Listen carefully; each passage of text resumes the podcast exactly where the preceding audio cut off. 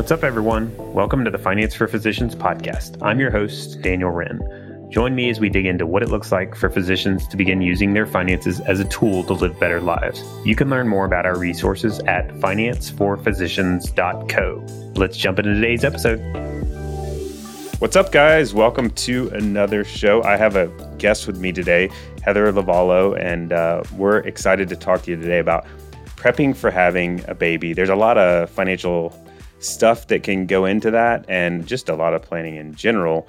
And so um, we're going to be covering some of the things, kind of like high level, to think about as you approach that big time in your life, and hopefully hit on some of the things maybe you, you haven't heard, uh, or at minimum, kind of give you, like I said, some of those big things to think think about as you approach that point in your life. But uh, before we jump into that, I was hoping to have Heather kind of give a little quick intro. She's not been on before. Heather's one of the planners at our planning firm, and so she's working in the trenches at, with with us and working with some of the families that we, we work with day by day. So if you if you work with us, you you probably know Heather already. But uh, for those that that don't know you, Heather, can you give kind of a quick intro and uh, we can jump into this? Yes, thanks, Daniel. It's a pleasure to be joining you today. I have been with Wren Financial Planning for a little over a year now. And I first got started as a client service associate, and that's how probably most of our listeners uh, who work with our firm would know me. Um, but I am working remotely from Florida and have been enjoying the weather here lately. I have two children, so I am experienced in prepping for baby uh, with all things financial and otherwise. So happy to talk about this because uh, I know as I was approaching having my first child, especially, there was a lot running through my mind, especially with my financial planning background, as far as, okay, what do we need to do? yeah. And uh, so also, Heather is our uh, newest CFP or certified financial planner. So she's she's also got she didn't give herself total credit there. She's definitely got some some uh, good like technical knowledge too there. And but really, you know, experience is a lot of it. So I guess between the two of us, I have three kids, you have two, so we got five kids there. Uh, and then if you look at our client base, we got like a million kids. So yes, yes, so, and more on the way. oh yeah, lots, lots of kiddos. It's funny we uh, as financial planners tend to a lot of times be like the first person that finds out. It's not, I mean, it's like a weekly conversation I get into with people where they're like, do we want, I can tell they're about to tell me, but they're like looking at each other, oh, do we, do we, do we want to tell them? And, and then I know what's coming. And then they, they're like, yeah, we're expecting, but, but like, we haven't told anybody yet. Right. Right. I'm like, okay. Uh, you know, I guess, which is, is uh, kind of a cool spot to be in and they're coming from the right place because they're thinking like you know many of you guys listening they want to make sure they're kind of covering their bases planning wise and thinking about what they need to think about now that they know it's happening so it's it's just uh, there are quite a few things to think about especially on your first kid and my experience has been like the i guess anxiety level or like planning concern decreases each child we have. so, to the point, and I'm kind of like a little lower on like the uh, urgency. And my wife is much more. Um, it's funny t- for to say this because I'm a financial planner, but my wife is the planner in our household. Yes. Yes. She, well, she has a very high concern. Nesting is a very real thing as you are approaching having a kid. Um, and mm-hmm. I, I know, especially with um, my first, everybody wanted to give me advice on all of the things and that can be a bit overwhelming and a bit confusing and make you feel like you don't know what you're doing so mm-hmm.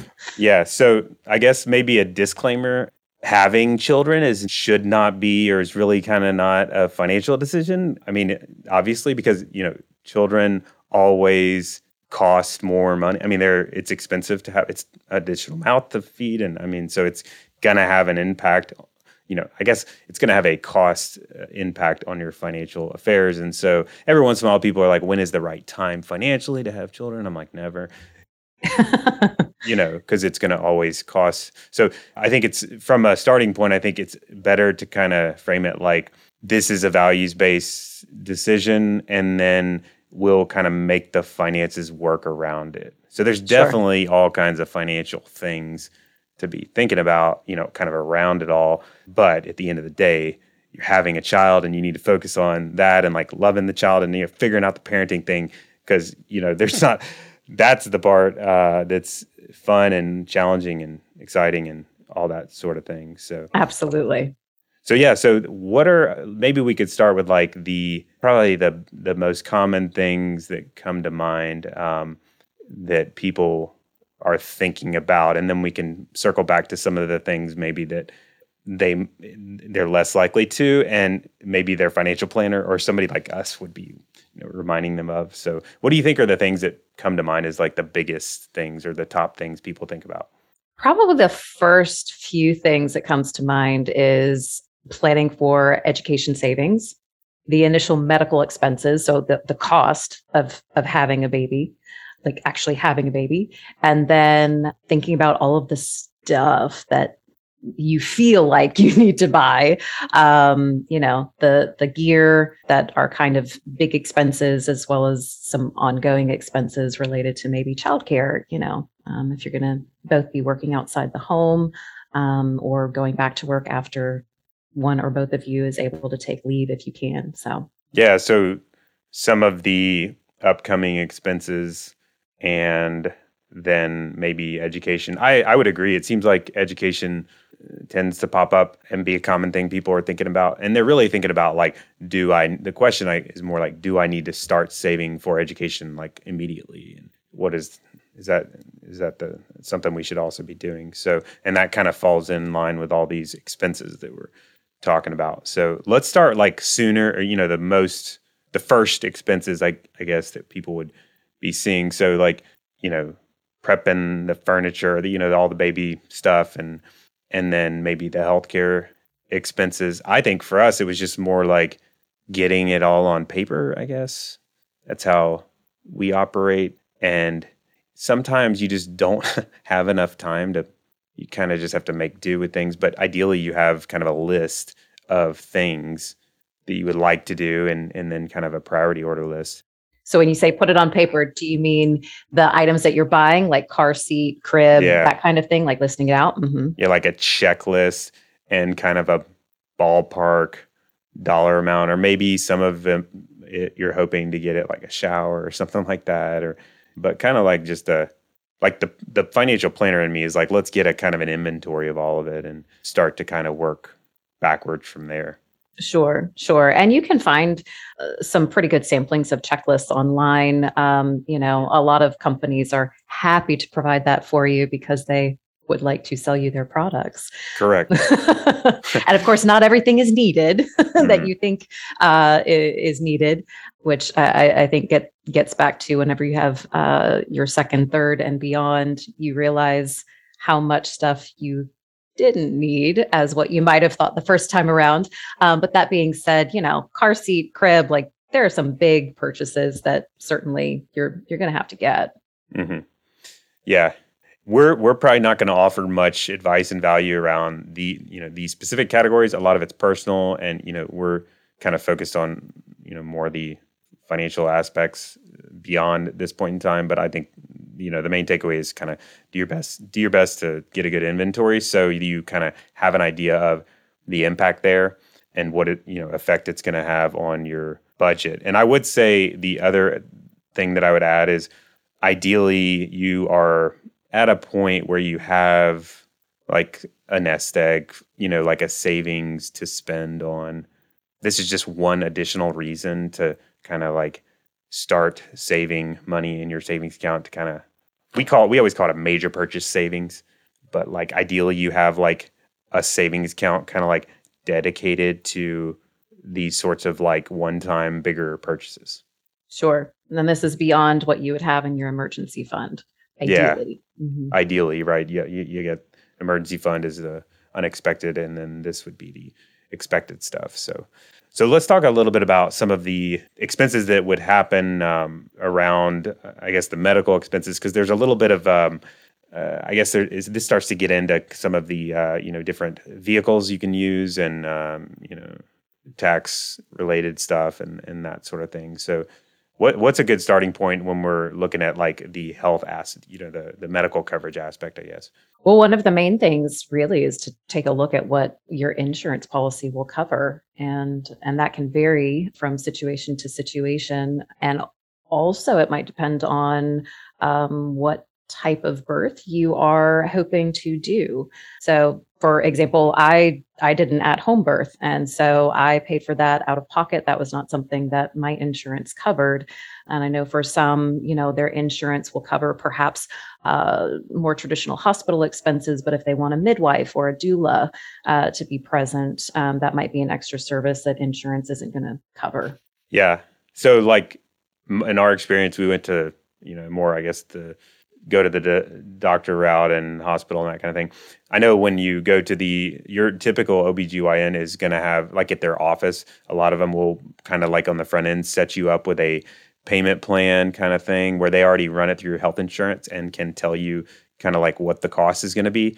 I think the huge thing about that that sometimes might get overlooked is that they're not considering the ho- hospital aspect, which oftentimes is the biggest expense, especially if you end up in like complications or C-section and that kind of stuff, uh, or you know NICU, and that's where it really uh, can rack up. And so, I think it's best, like Heather was saying, is to uh, look into your health insurance or whatever healthcare costs would be covered and not covered there. And personally, I would err on the high side. I would kind of go usually this is in, with our clients this is typically the first time they max everything out. Right right. And they're like oh, all the deductibles. No is that high. So i would plan for or lean towards the higher end of the cost spectrum um, because you don't know and it's i don't know i don't know the percentage on this but i would i know a ton of people that have had c-sections so sure yeah you know, in our experience, my wife had three C sections, so they're they're sure. super expensive. Right, right. And sometimes you can, you know, you know that going in, you're planning on doing a C section. Yeah, um, and yeah, we did after after the first one. It was planned. It was right.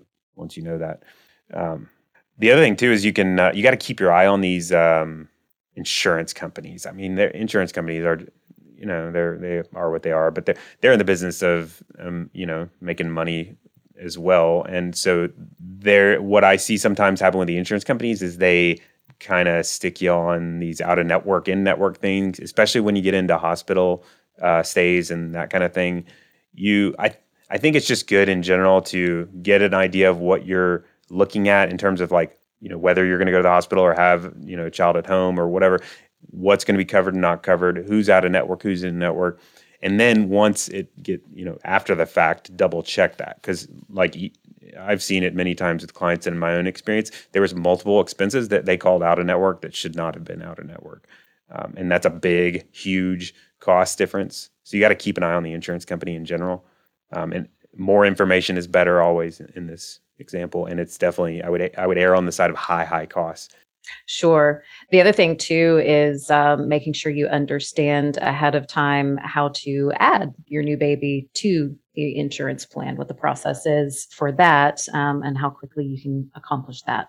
Right. And whose insurance should you add? The child, if you're married, whose spouse, if they if you both work, which spouse should you add your child to? Exactly. You might want to reevaluate um, whose coverage you're under, which person's perhaps family coverage might be better. And in some cases, you might have one person sticking with an individual plan and then the child is covered under the other person's plan. Yep. And there's not a one size fits all answer at all here. There's no good rules of thumb. It's going to always be, you know, personal circumstances and uh, looking at what you have available. Um, there's also the, um, you know, on top of the health insurance, there's like the um, tax sheltered uh, healthcare, I guess healthcare savings type plan things, like the HSA and the FSA, right? Or M MSA. What's the other one, Heather? MHR. I get all the acronyms messed up, but HSA, FSA, HRA is another one. But there's a whole handful of like healthcare, like savings account type things you can put money into and then use it for out of pocket costs. Yeah. Yeah the HSAs seem to be the most common one um, that that we see, and uh, of course, when you have family coverage, the amount that you can put towards that increases. Yeah, and the FSA um, is typically for lower deductible plans. Not you know on average, it doesn't have to be, but it's most of the time. I think if we're talking big picture, because every, like I was saying earlier, every plan is going to be different. But if we're talking big picture, I think in general, it's a really good idea to, you know, if we're talking early in the game, to be thinking about like, can you fund those types of accounts more aggressively to help cover these higher than ex- normal out of pocket expenses? Because, I mean, every once in a while, like especially for you guys that are working at like academic hospitals, in some cases it's like the the the cost is really high, but like you just have a really good health insurance and you might only be paying like a hundred bucks out of pocket for having a child. So there are those kinds of situations, but in most cases it's going to be pretty expensive out of pocket. And so ideally you're uh, you know getting ahead of that and putting some starting to save you know maybe a little more than normal into one of those healthcare type savings accounts uh, because the tax benefits are really good on those. It's like otherwise you're going to have to pay with like after tax dollars and so if you can those accounts basically the gist of them is they allow you to pay for those out of pocket expenses with pre-tax money which is you know definitely much much better so those are some of the kind of one-time medical and other expenses I think the next thing that might be good to look at is, you know, now that you're you've had the child, you're you're leaving the hospital, they're like, "Okay, you're on your own." And you're like, "What the heck? I don't know what I'm doing." That's normally how it goes. That's how it went for me. Yes. Yes. I'm like, "Are you sure I can leave?" yeah. Yeah, it sometimes it, it's almost like is this legal for me to be taking care of this tiny human all by myself now? yeah. Yeah. Yep. Yep. But that's how everybody feels. Yeah, and, everybody feels that way. That you can't really prepare for. Right. Just got to do it. yeah, but outside of that, there typically are some like pretty decent expense changes and um, like ongoing expenses or maybe one-time expenses and oh the diapers. Diapers. The yeah. diapers yes. Yes so factoring into your budget for the types of things that are now going to be an ongoing cost caring for a child you know. Unless you're going to do cloth diapers or something well, even even with that though, that, it's still an does expense. That exist still? Do people do people do people still do that? I don't hear about that as often, but yeah. I know that people still do it. Um, one yeah. thing that I have heard from friends that have done it is, of course, there is a big upfront cost. Oh, you got to buy all for the supplies. But one thing that you might want to factor in is increased costs for laundering if yeah, you are doing the cloth diapers. So, right, uh, increase in water and energy expenses. Yeah, so I, I guess an, an, a result result of the profession a lot of you guys listening are in as if if you're if you're a physician like in training those sorts of expenses are going to be you know you'll feel them a little more. Now in practice the average physician's income is high enough that you're probably not going to feel those like little changes like diapers and food whatever uh, clothing type things. Those will in our experience, a lot of times it's not even unless you're really watching the money. Um, you know, some of some of you guys, I'm sure, like watch your expenses closer than others, and so in that case, you'll notice a difference. But just percentage of income wise, when you're in practice, those sorts of things have a much lesser uh, percentage impact, and so a lot of times you can kind of just roll through that and not really feel it. Now, when we start to get into some of the other stuff, like nanny, that's a big one, or childcare in general. Right, right that w- most people you got to be making a lot of money to not feel that one. Sure sure. Yeah you can't just counter that off of okay we're not eating out as much because we have this tiny human so we're staying in more and we just roll it in. No the childcare expenses tend to take a bite out of the budget. Yeah it's expensive and so like a nanny for example that's that's all you know the higher the highest uh, i guess example I mean, you got to think about it. You're basically employing someone, and so they have have to earn a reasonable wage, and so I think nannies costs maybe forty thousand a year as an average, and that's probably some areas might be more than that, or depends on that. I mean, you don't have to have them full time or whatever, but uh, nanny's going to be very expensive, and so that's gonna be. I think the the big thing is just going back to like what I was saying with the inventory. It's like just kind of get all those on paper, what you're thinking you're probably going to be doing, and start to estimate, you know, what that might cost in your area, or you can ask around or that sort of thing. The big thing about the uh, childcare, or the big thing about the nanny, especially, what's what would you say, Heather, um, is the thing that people miss a lot with that. Ooh, the effect on the taxes, making Yeah, that's sure mhm, that, that you're accounting for always that. yeah. And then sometimes I people maybe kind of know the effect on the taxes, and they just it's it's complicated to do that, and so they just uh, or they can't find help that won't take cash or whatever. But um, it definitely Sure. has.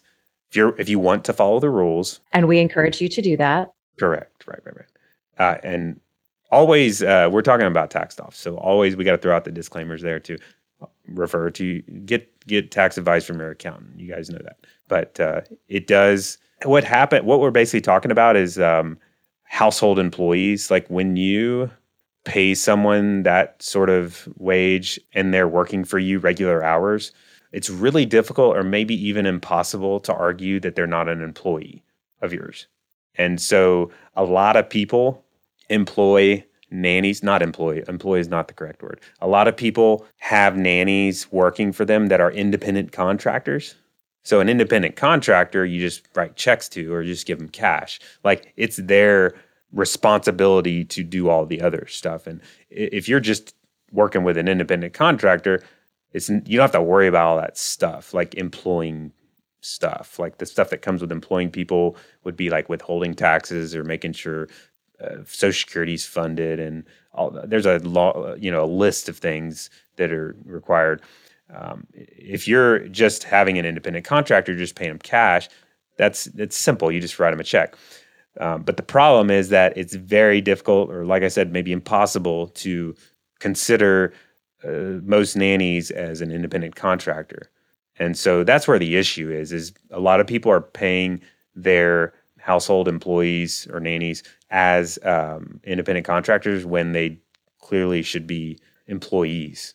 I talk. I, we recently got audited. This is like normal audit from unemployment insurance in Kentucky, and I was talking to the auditor about it, and he's like, "Yeah, that's totally like that's like always something we're dealing with is so many people are not paying their household employees correctly, and constantly it's an issue for them to kind of fix." Most of the kind, he says, most of the time it's you know just not knowing this is a thing even in the first place. So if you're if you are kind of potentially going that direction, ideally you get this right on the front end.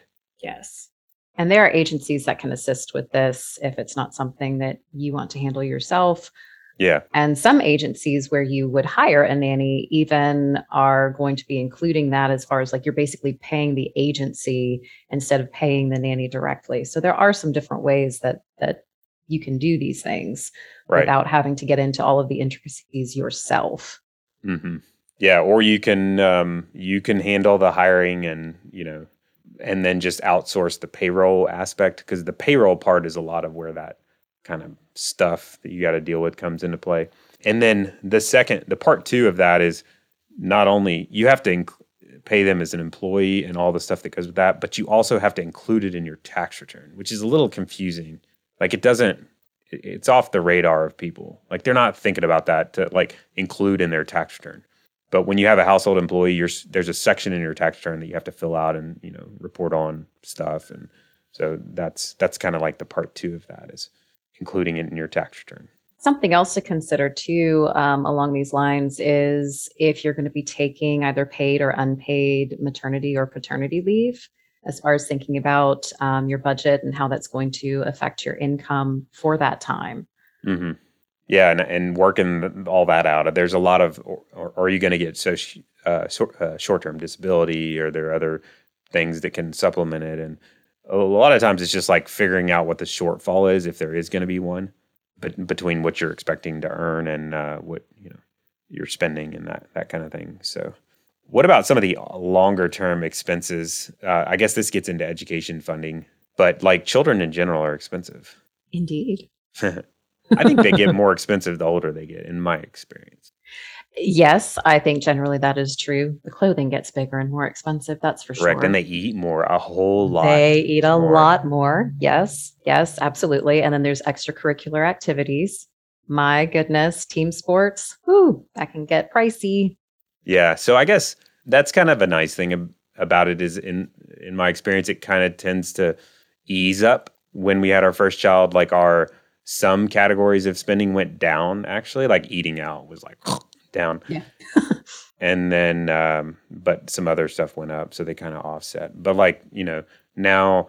Uh, our oldest is nine, and we got six, three, six, nine year old, and um, all boys, and they're like they eat like crazy people, and they rip holes in their pants every day, and so it's like they are s- way more expensive than when they came into this world.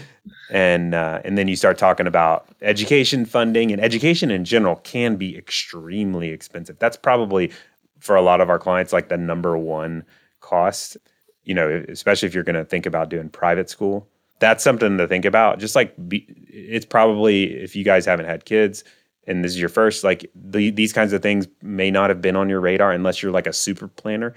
And so thinking about what the school districts are and even where you're going to live and private school versus public school and all those kinds of things that has a big impact on your budget and then education savings. So heather thoughts on um, on education savings and maybe we can kind of talk through what that looks like? Sure. So um, probably one of the biggest things is when people think about education savings they immediately think about college university level. Um, but as you were saying, one consideration to think about earlier than that is for perhaps doing private school before they even get to college or university. And if that's the case, the conversation surrounding education savings um, will be a bit different. Um, and also, it's something that can change over time as far as maybe you think you're going to start out one way and that ends up changing, maybe when they get to middle school or high school, um, you know, and everything that we're talking about related to kids, you know, there is an understanding of things change over time and that's just part of being a parent is having to be flexible and adapt to unexpected things. Um, but that being said there are ways to save for private school uh, prior to even the college and university level.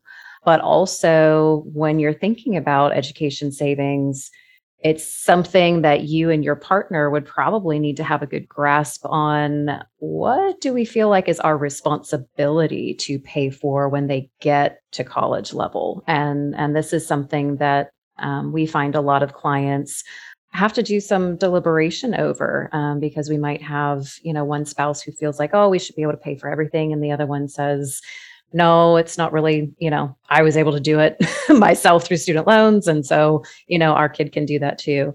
And so that kind of gets back to some of the the values, um, incorporating values into the financial plan. And there's no right or wrong answer on this. Um, it's just figuring out what you feel your responsibility would be when you when you get to that point.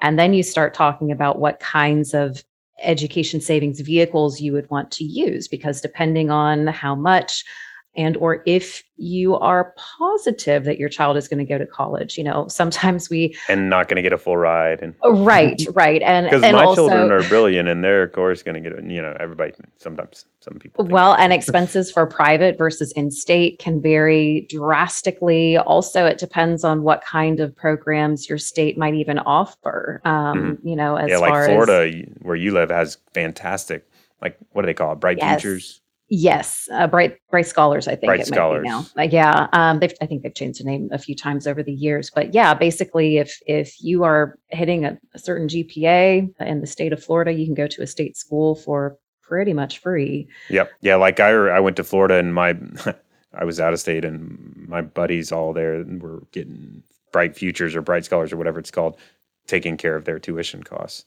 Yes. So those yes. kinds of programs exist. Right. Well, and then I was that kid growing up in Florida who could have gotten that, and then said to my parents, "No, I want to go to this private school." yeah, right. And uh, and and I did, but I had to get a you know a scholarship for it. But all that to say, um, you know, it's it's planning for what options do we want to have available, and then what are the caveats that we want to build into the plan in the event that our child perhaps doesn't go to college? Um, you know, might we want to have these funds that we've set aside be available for non education expenses?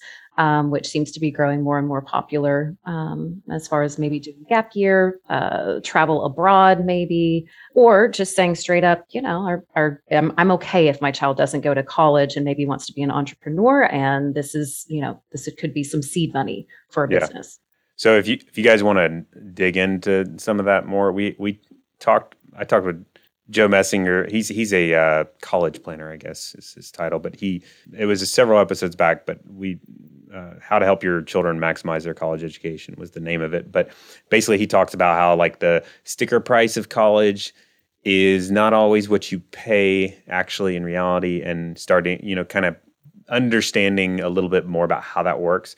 The unfortunate part about I guess it's a good thing in general, but a lot of you guys have higher than average incomes, uh, one of the challenges of that is when you start to go or look into funding your children's college, if you're of that mindset of like, well, I covered the cost of my college, so I'm gonna, you know, have my child cover the cost of their college because um, I feel like that was a valuable experience. The problem is if your income is a lot higher than your parents was, you're going to get way less financial aid and there's only so much loans your child can take out and the colleges assume the remaining responsibility is on the parents.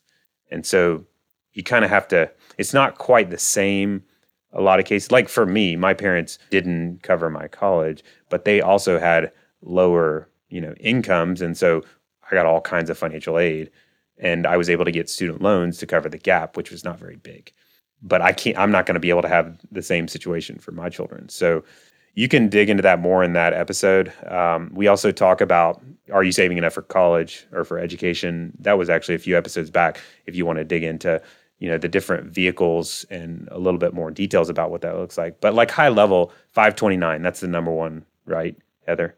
Absolutely, that's the most common one. Mm-hmm. Yeah. So 529 gets a little.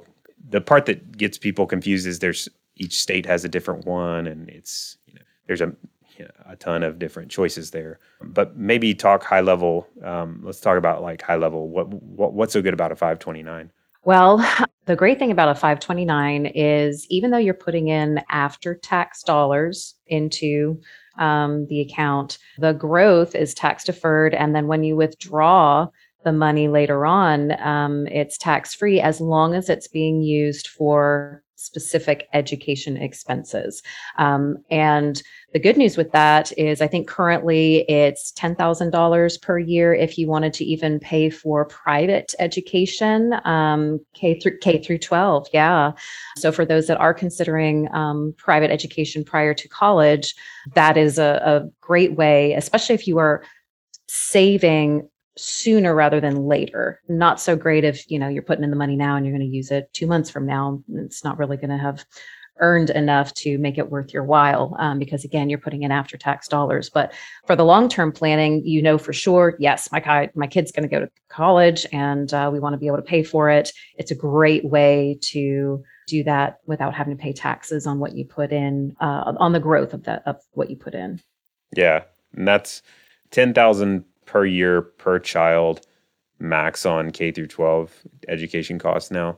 So, but Heather mentioned like the, the real benefits of the 529 are when you use it for something really far out from now. Like if the longer you let that money sit there, the better value you're going to get. So we always encourage people to look at like undergraduate or you know the furthest out education expenses first and then kind of work backwards from there. So, you know, if you're thinking about like I want to get a head start on saving for my, you know, newborns, undergraduate four years tuition room and board costs. There's all kinds of calculators you can run online. Or if you're working with us, just you know, we'll help you figure that out. But go go on find one of the online calculators and plug in the numbers and you can really get a pretty good idea of like what you might be saving need to be saving per month into like a 529 to be kind of like on track for that but I'll throw out like a range because it's going to be dependent big time on what's going on, but maybe like 200 a month to like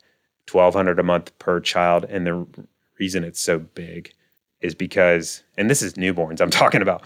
The reason it's so big is because like Harvard is stu- is very expensive.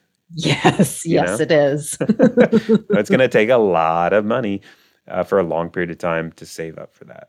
Uh, so it's a good thing. I mean, you want to get ahead of these sorts of things, but the hard part is prioritizing. Well, yes, but the other thing to consider with the 529s, which is a good thing, is you can roll it to a different beneficiary who's a, a, different family member in the event you you know you've you've set aside money for you know Johnny and he's not going to end up going to college, but your second child, Sally, is, you know, you you can roll that over to another beneficiary in the family. Yeah. Right. And it's it's uh it's definitely flexible. It's not near it's not super flexible like you can't spend it on anything that's the downside is that it is it has to be spent on education but it's if you 100% know you're going to write checks in the future on education a 529 is a home run it's a fantastic place to kind of park those dollars for like future checks you got to write for education also, you don't have to just contribute to one type of education savings vehicle. So if you say, well, I'm pretty sure that we're going to use probably at least one of our kids is going to go to college, but uh, we're not 100% sure about all of them going to college, or we're not 100% sure that our one child is going to college. We want to have maybe a backup plan as well. You don't have to put everything towards a 529. So and you might want to talk about how we advise some of our clients to split the way that they are saving up. Yeah, that's a good point. What we find is most people with newborns, they're like, I have no idea what this newborn is going to do 18 years from now. What are you talking about? Right. I can't believe you just asked me about their college funding. That's insane to think about. So it is a little bit nutty to, I mean, like 18 years, who knows? But, you know, if you really want to get ahead of these things, it, it does benefit you to kind of start doing things early in life. So what Heather was talking about is oftentimes people don't like the rigidity of the, or the limitations of the 529 type vehicle um, because you have to use it for education. And so we'll kind of like dial up or down the percentage funding. So, for example, we can kind of like model what the 100% cost is going to be of whatever school we're looking at. And then like figure out, um, you know, maybe we only want to target 50% funding through the 529 because, you know, who knows? You have maybe you have two children and you're you're confident at least one of them is going to need the full amount, but maybe not both. So maybe we target 50% in the 529 and then the other 50% maybe we use like a much more flexible account like just an investment account um, and make that kind of like the uh, other 50% funding aspect so you're still saving what you need to be on track for 100% but you're not like 100% all through the 529 because you're you know and this will depend on the person so if i'm like if i have like one child and I'm like, ah, who knows? Uh, maybe they go to school, maybe they don't. Um, you know, I'm not that jazzed about helping them out with it, and you know, I just don't like this whole limitation aspect of the 529. We might not use it at all. Versus, on the other hand, if you're like, I got eight kids and they're going to private school all the way K through 12, and then we're doing Harvard for undergrad, and then I'm going to cover their medical school, then we'll be like, let's get aggressive with the 529. yeah. Because there's plenty of things you're going to be writing checks for. So that's all the stuff. That's that's that's a lot of the stuff that probably people are thinking about. But let's get into some of the stuff people are less likely to think about. Maybe the less fun stuff, I guess. Oh, like life insurance. Yeah. Nobody wants planning. to talk about life insurance, estate planning. That's like the least exciting. Yeah. Yep. Yeah yeah. But it's no, one of those things like deep down, most people are like, yeah, I can yeah, I, I get it. I, I do need to do those kinds of things. I know. What I sense is there's a huge feeling of relief of like, oh, I got it done. Whenever yeah. they, whatever they do get it in place. Um, it's, it's like, okay, I, I feel secure knowing that I, I've got peace of mind about what the plan is in the event the worst case scenario happens. Yeah. So the problem, or I guess the um, issue is, well, before you have children, especially if both you and your spouse, uh, if you're married, but if both you and your spouse are working, um, it's kind of like you know, if something were to happen to me, um, you know, it would uh, be awful, but like financially, it wouldn't be. It'd be okay. I mean, it might they might have to change stuff or whatever, but it it would not be like pro- probably wouldn't be life altering, especially if both spouses work. Now, if one doesn't, it can get a little, that's a problem. But two spouses, no children, not nearly as big of a risk. Now, as soon as you introduce dependents into the equation, it's a total game changer because you got to mouth the feed. I mean, you got someone to care for. I mean, it's we already were talking about like nanny expenses. Like that's a huge expense because it's a lot of time and money and resources to care for that person and feed them and you know bring them up and that sort of thing. So as soon as you introduce like another mouth to feed into the equation or a dependent then it's like your income becomes like super important. It's like game time you know? Like that's that's when it's like uh you know if you hadn't gotten life insurance or thought about it uh, up to that point that's when it's like you gotta get it. Like you are doing a disservice to your family if you don't have it i think um, now that's that's my belief system. Um, you know, there are varying belief systems here. I know I'll you know I, we should clarify that. And so at the end of the day, if you kind of fall in line with what I'm saying, like my belief system, um, that's the time to get it. Is sometime before you have your first child, um, or at least to kind of like run the numbers and and think about it and kind of explore what that might look like. Sure, sure. And another caveat too there is if you're going to be um, getting life insurance on mom, sometimes that can be a little tricky to do during pregnancy. So the the timing of accomplishing that can can be sometimes a little bit tricky. Yeah. So I know I, I got life insurance while I was pregnant. So I used to sell life insurance back in the day. And so I kind of learned all the objections because there's many. And um, the, the basically we want to make there be as few hurdles as possible because it's so painful to get people to get. And so um, what made me think of it is you mentioned like it's more challenging to get in um, when you're pregnant, which can be true. But I would I would uh, if you're in that stage and you're have gonna have a hard you're not excited about getting it just pretend like that's not an issue. You know because it's gonna make it a little harder. You're, it's gonna be in the back of your mind. And so um, i've had plenty of people that were pregnant be fine in that whole process and get lots of coverage and no issue. Um, in fact the insurance companies for me. Yeah the insurance companies have told me in the past like because that question was so common that they give them a little leeway more so on the numbers while they're pregnant because the numbers are not quite the same. And so, uh, like on the not when i say numbers i mean like the technical underwriting part. Uh, so there's a little bit of leeway even in that process. And so now there are there are there are health conditions that can happen in pregnancy that does do cause problems. But um, i think it's one of those things that you kind of because it's so challenging you have to kind of make it as easy as possible um, on yourself and not um, and give yourself a pat on the back for getting it done. The, the a, a big question is like what type or how much, and and that gets into a lot more. It gets complicated quickly. So I would I would um, at at minimum be thinking about it and like make sure you're checking that checkbox off. And term insurance is super simple, so that's always a good starting point um, if you're just kind of getting started. And uh, you know, running the numbers on what that might look like as far as you know amount of dollar coverage. And um, if you're working with us we can calculate those numbers for you kind of like i was talking about with the education funding. Uh, same thing with that. There's calculators online too that, that will help if you're not working with us to kind of help you figure out a number as far as coverage to think about.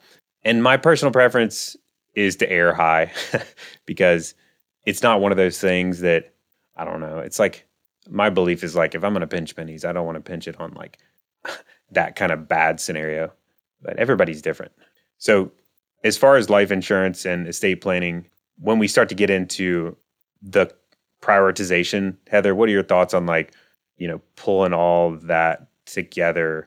Estate planning is kind of in the same camp as life insurance in that it's like the morbid and like worst case scenario. So, a lot of times people we work with are like, well, what do I, I mean, I got a lot of things to do. Like, how do I start to like prioritize all this stuff? Sure. I feel like the life insurance is probably huge to get done sooner rather than later as far as what should I attack first and you know with regards to estate planning one thing that I, I, it seems to trip people up on is is with the estate plan figuring out who you would name as a guardian for your child if both parents were to be out of the picture. And probably for those that are going to be first time parents especially that could be a really difficult thing to figure out So, so that tends to be what stalls the process with regards to the estate planning. That, and you know, it's a relatively large expense that is not fun to pay. Um, but again, once it's in place, it's it's huge peace of mind. But I would recommend doing the life insurance before the estate plan if, if we're picking which to yeah. do first. If you have to pick one, I think that's a good good call. Is you know get the so the life insurance is kind of like the funding mechanism if something happened, and then the estate plan is kind of like the logistics or the legal mechanisms. Um, and the big one is guardian, like you were saying. That's always the hard one for people they're like, well, there's no, there's no one nearly as qualified as I am. Obviously, your your child, you're gonna. It's it's always a difficult decision because it's not going to be great, but you're kind of forced to pick the best possible candidate and get it on paper so that it's not a mess uh, if something does happen. And so you can. Heather was talking about the cost associated. So when you a lot of people hire an attorney to get estate planning documents drawn up, like wills and a trust and all those kinds of things. That's the easier route, I, I think, personally. Um, and you can kind of, they can help you through the process. Um, it's not like that, a lot of it is just having a human, like a person to kind of walk you through it and make help you to get it done because it's really difficult. I would say estate planning documents are the most challenging thing we see p- people struggling with getting done of all the things personal finance. Yeah, yeah. The jargon associated with it is very antiquated too. It can be hard to go through those documents and even understand what it's asking for. Yeah, I was talking about the life insurance and how there's so many. It's there's so many reasons not to do it. Like there's so many hurdles, and you know we want to try to remove the hurdles. Like estate planning is like even worse. There's just it's just like countless hurdles or reasons you're going to tell yourself not to do it. It's like I'm I'm not going to die. It's going to cost money. It's I don't know who the guardian is. I'll wait till after I have a child. I'm going to procrastinate. You know, there's a I don't need that complicated of a plan. Oh, well, there's online services that do it. Uh, okay, I'm going to look at LegalZoom. It's cheap, and then I'll do that later. And then you go on LegalZoom finally and then you're like this is complicated i'll do it later and then remind it's just like once you get into it it's not always as straightforward and then you start to read the documents you're like i got to review the documents i'm but you never review the documents because they're painful to read and yeah. then you're like i finally got all this done and then they're going to say i got to do other stuff like change beneficiaries oh my goodness this is the most painful process that there ever was uh, they don't that process is not really smooth. it's not made to be, to be easy on you. And on top of that, you're like in the back of your head, you're like, I'm not going to die. There's no chance I'm going to die. It's unlikely, or you're not even thinking about it. So those are all the reasons not to do it. but the re- you got to remind yourself, like the the reason you still need to do it, despite all that, is like you don't know. Like that's the whole reason you're doing it in the first place. You don't know. You never know what's going to happen, it, and you have to kind of go under this. Remind yourself that tomorrow is not guaranteed. You don't know what could happen. So you got to bring like the urgency back into play um, and remind eh, you know remind yourself that you never know what could happen, and we got to kind of plan like tomorrow is not guaranteed, and that will get you kind of moving again on this stuff. Right, right. And with regards to the estate planning too, I mean, no matter what, I feel like most people who are earning money like to have a say in what is happening with the money. And one way to frame that estate planning is you're making sure that you are stating what you want done with all of that money that you have taken the time and effort to earn. So, yeah. Yep. It's a huge deal. Um, but can't tell you how many people, I mean, like tons of people, the majority of people I talk to agree that it's a big deal, but have not gotten it done. So it's challenging, but um, if you've done it already, give yourself a, a, pat on the back. You're ahead of the game, and that's great. Um, if you haven't done it yet, like make it a priority and put it on the calendar. You know, do something that you can start making taking some action on it. So that's a lot of stuff. Um, I know we hit on, and you know, there's a lot of even more stuff on top of it if you want to start getting into the weeds of it. But we kind of wanted to hit more of the high points today, just to kind of give you some things to think about. Um, Heather, can you think of any other like biggies that we we either missed or or stuff we want to throw out in closing? A couple things come to mind. One of them, getting back to the life insurance policies, sometimes people might ask the question, should I get coverage for my new child? Which is, you know, something that you can easily attach a rider to your own life insurance policy. Um, if you're wanting to just consider from the start, you know, if there were to be funeral expenses that God forbid you have to consider uh, for the child. And then, you know, going forward, do I want to get coverage that could be transferred over to the child when they get older? The option for them to be insured. So, so that's something else that might be a consideration. And then also getting back to taxes, there are some credits that one does get whenever you have a kid. Um, so uh, that's something else to to consider. Yeah, ta- I guess that's one of the only ta- uh, financially speaking. We're only talking about finances right now. Uh, one of the only positive aspects of having a child would be that they're not for everyone. If your income's up to a certain point, you get kind of phased out of all this. But there are some tax perks too, um, and those have gotten more generous, uh, especially lately. There's some credits that you get, and basically they you know your tax bill is lower when you have kids. So sure, sure. That's a nice perk on top. All right, well, Heather, thanks for sitting down and talking through this with me, and um, I appreciate you coming me. on. Thank you. And any of you guys, if you have questions or you want us to dig into one of these topics more, feel free to reach out, and we'd, we'd love to do it. As always, thank you so much for joining us today. If you found this valuable, please give us a review on iTunes and share with a friend. Also, check out our website at financeforphysicians.co for all sorts of additional content. See you next time. Finance for Physicians is not an investment, tax, legal, or financial advisor. All content included in this podcast is for informational purposes only and should not be considered financial tax or legal advice. Material presented is believed to be from reliable sources, and no representations are made by Finance for Physicians as to another party's informational accuracy or completeness. All information or ideas provided should be discussed in detail with an advisor, accountant, or legal counsel prior to implementation. If you don't have an advisor or would like a second opinion, feel free to check out our website for recommended advisors.